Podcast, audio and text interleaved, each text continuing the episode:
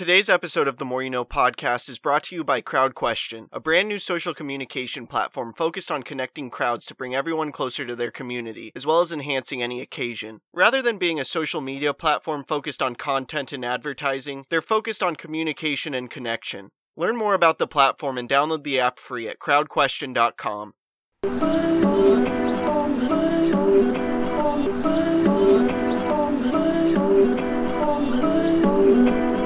trying to make it all make sense. The Moore. You Know. Podcast.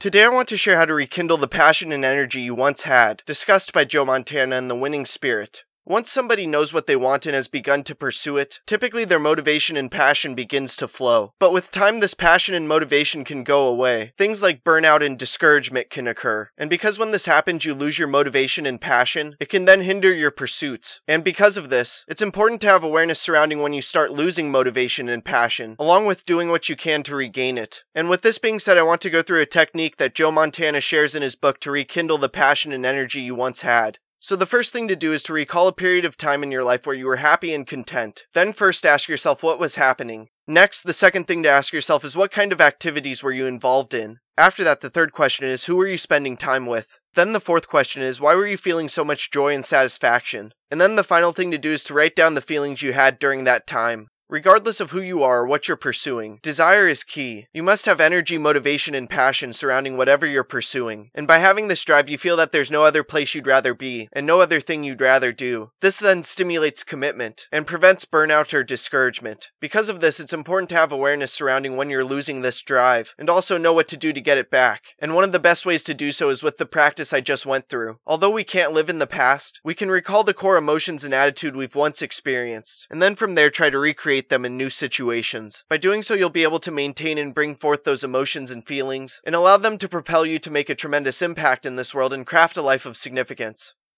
I hope this talk makes a positive impact in your life. Please subscribe to the podcast wherever you are listening or watching it. Check out other episodes. Leave a review. Follow the podcast on social media at Moore You Know Pod, and sign up for CrowdQuestion to ask me questions about the episode. Again, thank you for listening as we propel through podcasting with the more you know.